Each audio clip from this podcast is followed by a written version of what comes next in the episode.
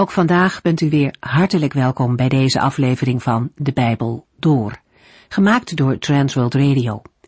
Voor meer informatie kijkt u dan op onze website transworldradio.nl. In deze serie gaat u in 5 jaar tijd met ons de Bijbel door, van Genesis 1 tot en met het laatste vers in Openbaring 22. Wie houdt van het leven en wil er graag gelukkig zijn? Dat zou een vraag uit een willekeurig tijdschrift van deze tijd kunnen zijn. Maar het komt uit de Bijbel, uit Psalm 34. David laat hierin zien dat een gelukkig leven alles te maken heeft met leven in ontzag voor God. David schreef Psalm 34 nadat hij op een listige manier aan de Filistijnse koning Abimelech was ontsnapt. Hij beleefde benauwde momenten, toen de Filistijnen hem herkenden als hun vijand, en door te doen alsof hij krankzinnig was, werd hij weggejaagd. In deze psalm laat David opnieuw iets zien van wat er in hem omging. Hij schept niet op over dat slimme ontsnappingsplan, maar hij geeft de eer aan de Heere God. Dat is de reden voor Davids uitbundige lofprijzing aan het begin van de psalm. De engel van de Heere heeft hem bijgestaan en gered.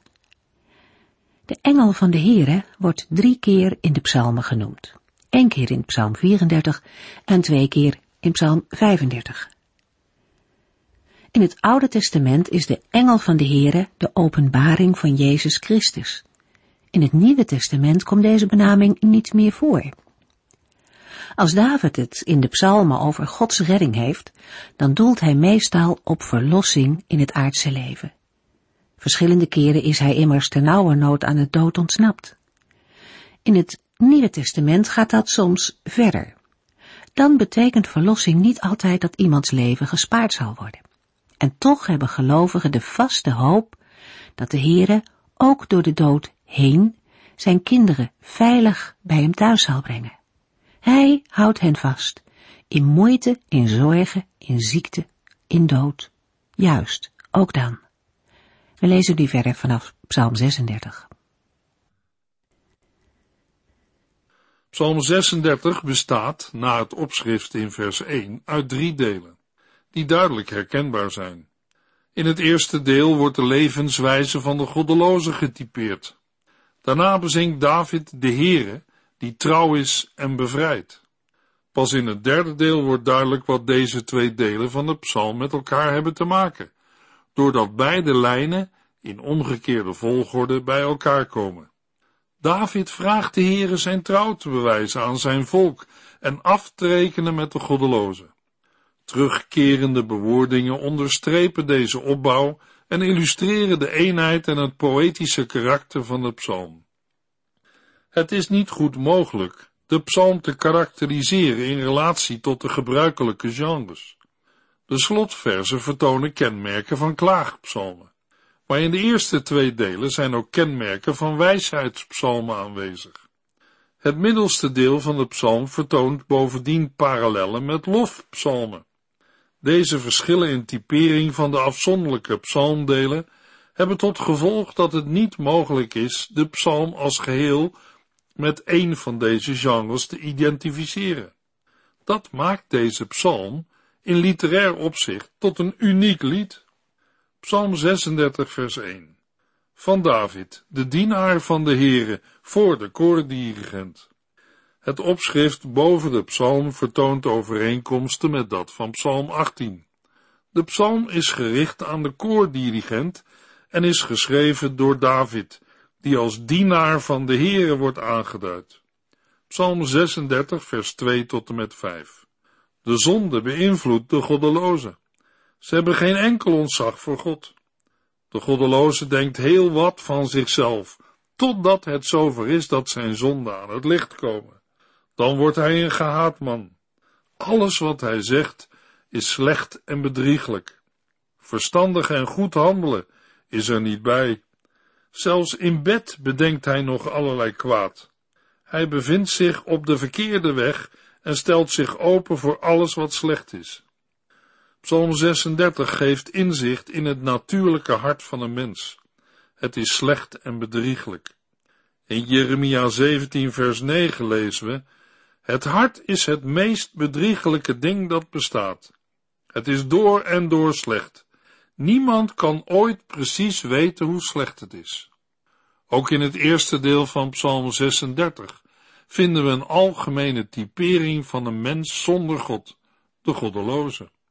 De openingszin in vers 2 is lastig te vertalen, maar vermoedelijk moeten we deze zo uitleggen dat de zonde de goddeloze diep in zijn hart, dat wil zeggen in zijn innerlijk, toespreekt, en wel op zo'n manier dat het spreken van de zonde voor hem de plaats heeft ingenomen die het woord van God toekomt. Ontzag voor de Heere staat de goddeloze niet voor ogen. Waar hij wel hoog over opgeeft, is over zichzelf. De goddeloze ontkent of bagatelliseert zijn zonde. Dat hij zichzelf daarmee jammerlijk voor de gek houdt, wordt aan het eind van de psalm duidelijk. De woorden die de goddeloze in de mond neemt, worden gekenmerkt door slechtheid en bedrog. Hij laat het na verstandig te handelen en goed te doen. Hoezeer heel het leven van de goddeloze wordt gekenmerkt door de zonde, blijkt ook uit het feit dat hij zelfs 's nachts, als hij op bed ligt, zijn gedachten vult met ongerechtigheid. Hij bevindt zich op een weg die niet goed is. Wat kwaad is, wijst hij niet af. Daarmee wordt ondanks zijn ontkenning heel zijn leven gekenmerkt door zonde en ongerechtigheid.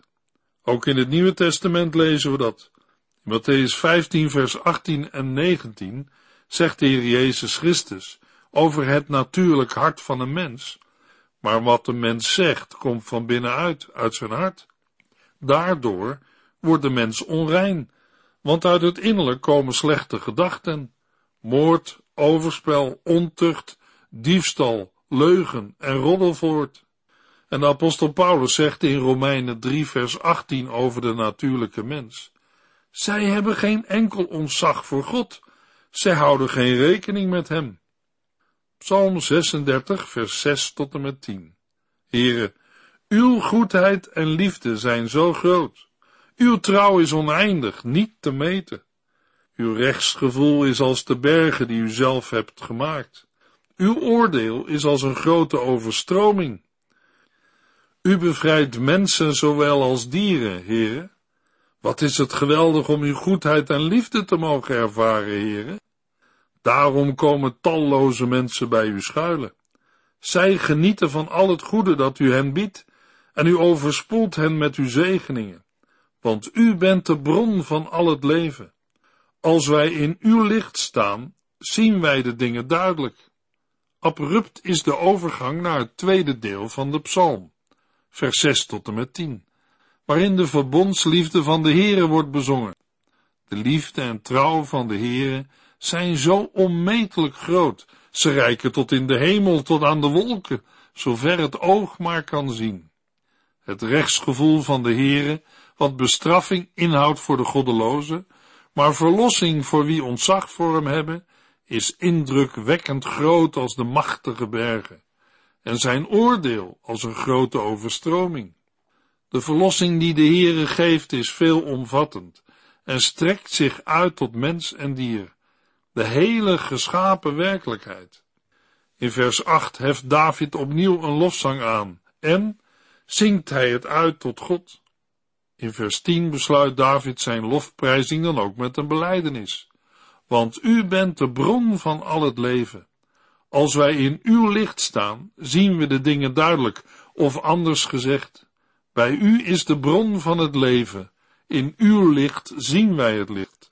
Zo maken deze verzen duidelijk, dat alleen de Heere bescherming, overvloed en leven geeft.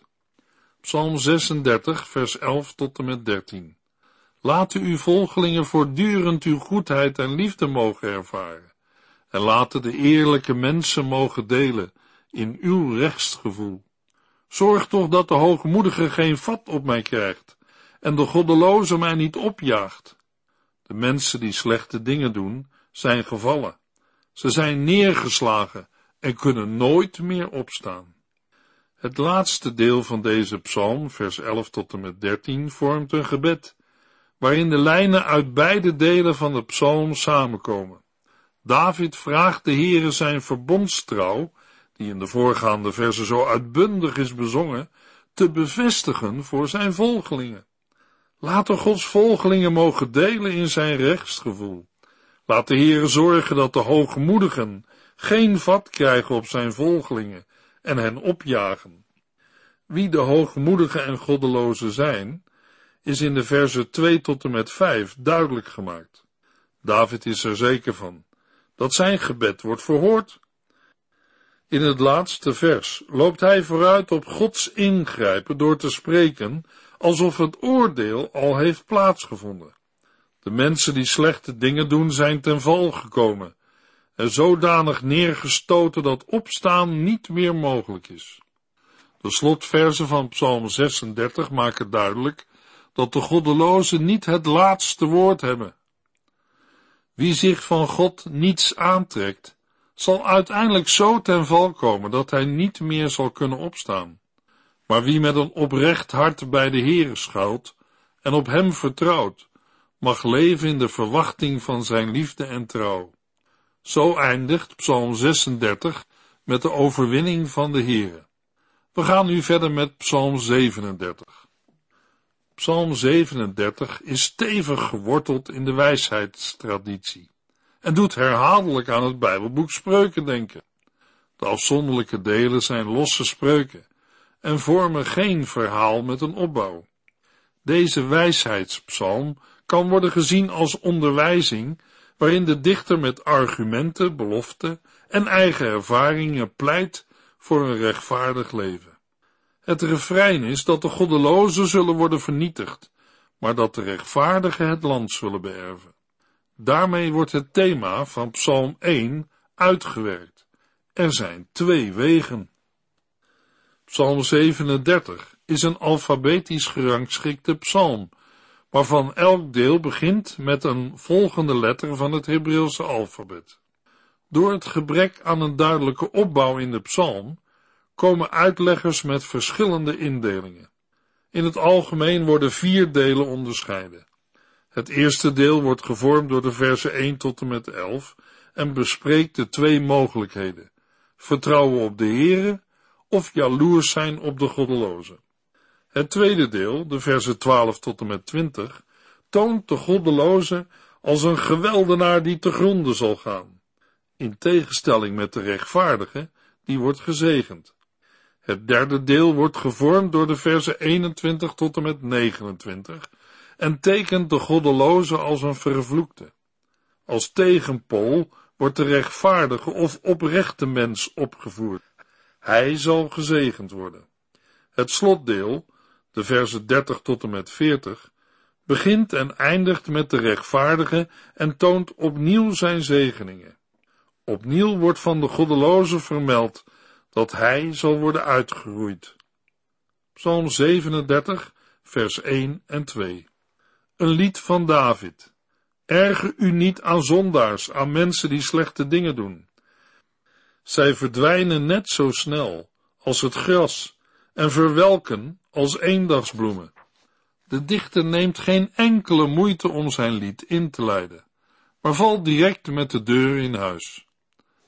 Hij poneert meteen de centrale gedachte van de hele psalm, maar dan wel vanuit een negatieve opdracht: wees niet jaloers. Er is geen enkele reden om jaloers te zijn op de mensen die onrecht doen. De dichter ontkent niet dat zij voorspoedig kunnen zijn. Ze hebben succes, rijkdom en breiden zich snel en eenvoudig uit. Het leven in gehoorzaamheid aan de Heere kan moeilijk zijn.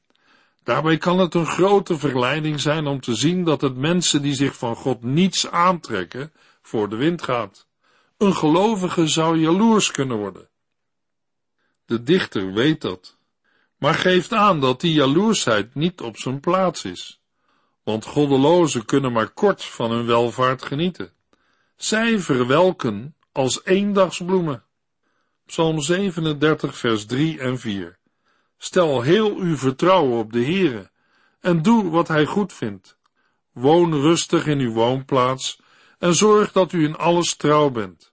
Verheug u in de Heere, dan zal hij u geven wat u nodig hebt en waar u naar verlangt. tegenovergesteld aan wat men volgens de dichter niet moet doen, klinkt nu in positieve zin wat men wel moet doen, namelijk vertrouwen op de Heere en het goede najagen. Psalm 37, vers 5 en 6. Vertel alles wat u bezighoudt aan de Heer en vertrouw op Hem. Hij zal in alles voor u zorgen. Hij zal u openlijk recht verschaffen en uw oprechtheid aan het licht brengen. In de versen 5 en 6 wordt verdiept wat in de vorige twee versen is gezegd. De levensweg van een gelovige moet volledig worden afgestemd op de Heere. Hij is degene die te vertrouwen is, die in staat is om de levensweg van een mens te maken of te breken. Psalm 37, vers 7. Word stil voor de Heere en verwacht alles van Hem. Wees niet jaloers op wie slechte plannen beraamt en wie het ogenschijnlijk goed gaat. De eerste gedachten van Psalm 37 worden vanaf vers 7 herhaald. Hij zal een einde maken aan het onrecht en de rechtvaardige voor zijn gehoorzaamheid belonen. Ook de negatieve opdracht klinkt opnieuw.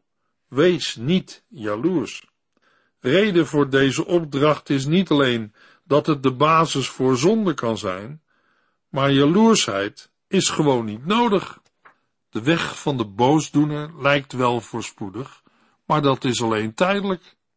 Psalm 37, vers 8 en 9. Word niet boos en laat elke vorm van kwaadheid schieten. Wees ook nooit jaloers, want dat brengt u van kwaad tot erger. Eenmaal worden alle zondaars vernietigd, maar wie uitziet naar de Heere, zullen alles ontvangen wat zij nodig hebben. De opdracht om zuiver te blijven voor de Heere richt zich nu meer op de morele kant. Jaloersheid en boosheid zijn bronnen van kwaad en zonde. In Psalm 37 is gedacht aan boosheid tegen de Heere, omdat Hij verantwoordelijk wordt gehouden voor het onrecht, voor het feit dat de boosdoeners voorspoedig zijn. Het gevaar van de beide emoties is dat men aan de boosdoeners gelijk wordt en dezelfde fouten begaat als zij. De belofte die volgt stimuleert de toehoorders van de psalm om de opdracht ter harte te nemen. Psalm 37, vers 10 en 11. Nog een klein poosje, en dan zal de zondaar zijn verdwenen. Dan zoekt u hem, en ziet u hem niet meer. Maar wie nederig van hart is, zal in het land mogen wonen en genieten van een overvloedige vrede. De woorden van vers 9 worden verder uitgediept. In het oordeel van de goddelozen ligt de troost voor de rechtvaardigen, die wellicht ervaren dat de voorspoed van de goddelozen veel te lang duurt. Het oordeel komt overigens niet alleen snel en plotseling, maar zal ook radicaal zijn. Heel anders is het voor de ootmoedigen. Na de verdrukking zullen ze in hun recht worden hersteld en zullen ze vrede kennen in overvloed. Deze zegeningen zijn niet de verdiensten van de nederigen van hart. Er is geen sprake van verdienen van het land of van een overvloedige vrede, want beide zijn het geschenk van de Heere. In het Nieuwe Testament grijpt Jezus in de bergrede, in Mattheüs 5 vers 5, terug op dit vers.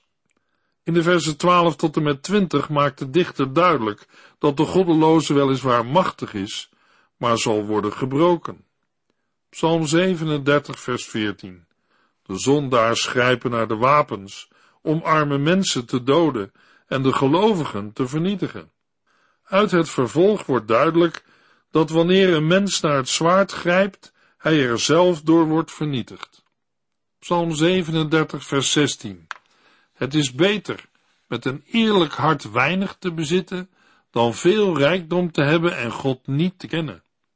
Velen die de Heere kennen, kunnen gelukkig zijn, zonder veel te bezitten. Psalm 37 vers 20. De goddeloze zal te gronde gaan. De tegenstanders van de Heere zullen verdwijnen, als bloemen op het veld, in rook opgaan. De dichter bevestigt dat de goddelozen zullen vergaan en een gelovige niet jaloers hoeft te zijn op hen die voorspoed hebben. De goddelozen zijn een zaak voor de Heere. Hij zal met hen afrekenen. In de versen 21 tot en met 29 maakt de dichter duidelijk dat de goddelozen worden vervloekt. Maar de weg van hen die de Heere verheugen zal hij bevestigen. Psalm 37 vers 23. Als de Heere instemt met iemands wijze van leven, zal hij hem bevestigen in alles wat hij doet. Leven als een rechtvaardige betekent delen in de belofte van de Heere. Psalm 37 vers 29. De oprechte mensen mogen het land in bezit nemen en er altijd blijven wonen. Vers 29 vertelt opnieuw dat de Heere zijn belofte aan Abraham en het volk Israël vervult. Hij beloofde hen op aarde te zegenen. Psalm 37, vers 37 en 38. Kijk maar eens naar de gelovigen en let op de oprechte mens. Vredelievende mensen hebben de toekomst. De zondaars worden echter allemaal vernietigd. Ook hun kinderen hebben geen toekomst. Alsof het nog niet duidelijk genoeg is, roept de dichter op om op de rechtvaardigen, de gelovigen, te letten, die hier de oprechte wordt genoemd. Als op de gelovigen gelet wordt, blijkt dat zij de toekomst hebben. Als concluderende afsluiting en climax van de psalm wordt in de versen 39 en 40 de overwinning van de oprechte bejubeld. Hun verlossing is van de Heere. Hij is de enige basis van verlossing. Uiteindelijk zal hij hen van de onderdrukking door de goddelozen bevrijden. Dat is zo zeker als de wet van de zwaartekracht. Na Psalm 37 gaan we nu Psalm 38 lezen en bespreken. Psalm 38 begint en eindigt met een bede om hulp in een situatie van nood, in het bijzonder van ziekte. Daarbij vraagt de dichter of de Heere zijn toorn wil afwenden. Psalm 38 wordt traditioneel gerekend tot de 7 boetepsalmen. Het lied bevat 22 strofen, evenveel als de letters van het Hebreeuwse alfabet. Maar in Psalm 38 begint niet elke regel met een volgende letter van het alfabet. Net als in gelijksoortige psalmen het geval is, is ook in Psalm 38 sprake van veel herhalingen, om de inhoud des te meer onder de aandacht te brengen. Psalm 38 bestaat uit 3 delen. In het eerste deel, vers 2 tot en met 11, wordt de ziekte beschreven. In het tweede deel, de versen 12 tot en met 21, staan de sociale gevolgen van de ziekte centraal. En in het derde deel, de versen 22 en 23, richt de dichter zich tot de Heere met zijn verzoek om verlossing. Psalm 38 vers 1. Een psalm van David ter overweging. De inleidende woorden zijn uitgebreider dan in Psalm 37. Er staat tevens een opmerkelijke toevoeging bij, ter overweging. Het doel kan primair zijn om de situatie van de zieke bij de Heere te brengen. Psalm 38 vers 2 tot en met 11. Och Heere, straf mij niet in het vuur van uw toorn. Uw pijlen hebben mij geraakt en uw hand drukt op mij. Door uw toorn ben ik ziek geworden. Door mijn zonde heb ik mijn gezondheid verloren. Mijn zonden zijn mij te veel geworden. Zij vormen een grote last in mijn leven. Door mijn eigen dwaasheid zijn mijn wonden ontstoken. Er komt pus uit. Ik ben een gebroken mens en ga gebukt onder mijn lasten. Ik draag alleen nog zwarte kleding. Mijn bekken is ontstoken. Ik ben van top tot teen ziek.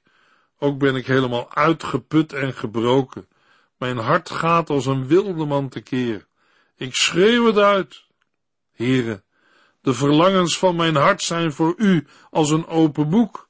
U hoort elke zucht die ik slaak. Mijn hart bonkt en ik voel mij krachteloos. De dichter is zich terdege bewust van zijn positie voor de Heere. Hij heeft gezondigd en is daarna ziek geworden. Het is zijn overtuiging dat de zonde, die nergens wordt benoemd, bij de Heere tot toorn heeft geleid en daarom als oorzaak van de ziekte gezien moet worden. De Heere, die de Almachtige is, heeft de ziekte in ieder geval toegelaten. In de versen 12 tot en met 21 verwoordt de dichter de sociale gevolgen van de ziekte. De dichter wordt door vrienden, bekenden en zelfs familie aan zijn lot overgelaten. Hij staat alleen, en in zekere zin is dat niet vreemd. De ziekte die hier wordt beschreven kan besmettelijk zijn, en de open wonden zullen mogelijk gestonken hebben. De ziekte blijkt niet alleen lichamelijke gevolgen te hebben, maar ook relationele. Toch weet de dichter zich in zijn diepe ellende bij God geborgen. De Heer is weliswaar verantwoordelijk voor zijn lijden, maar hij is ook de enige die voor verlossing kan zorgen. Psalm 38, vers 22 en 23. Laat mij niet in de steek, Heere. Och, mijn God, blijf niet zo ver van mij vandaan. Kom snel naar mij toe en help mij. Heer, u bent mijn verlosser. De psalm geeft een samenhang aan tussen ziekte en zonde en beleidt die tegenover de Heere. Ook in Johannes 5 en 1 Korintiërs 11 is er een samenhang tussen zonde en ziekte, al is die verbinding er lang niet altijd. In geval van zonde is het van belang die te belijden. Psalm 38 heeft een open einde, waardoor mensen die vandaag in ziekte en nood zijn, zich des te meer zullen herkennen. In de volgende uitzending lezen we verder in het Bijbelboek Psalmen. We lezen dan Psalm 39, 40 en 41. U heeft geluisterd naar De Bijbel Door, in het Nederlands vertaald en bewerkt door Transworld Radio. Een programma waarin we in 5 jaar tijd de hele Bijbel doorgaan. Als u wilt reageren op deze uitzending of u heeft vragen, dan kunt u contact met ons opnemen. Tijdens kantooruren kunt u bellen op 0342 478432. 0342 478432. Ook kunt u een e-mail sturen naar debijbeldoor@transworldradio.nl en natuurlijk kunt u ook via de post ons bereiken. TWR, postbus 371, postcode 3770, AJ in Barneveld. Dit programma werd gepresenteerd door Cor Weda en Ike André. Techniek was in handen van Odin van Woerkom. En wij allemaal bedanken u voor het luisteren. Graag tot de volgende keer.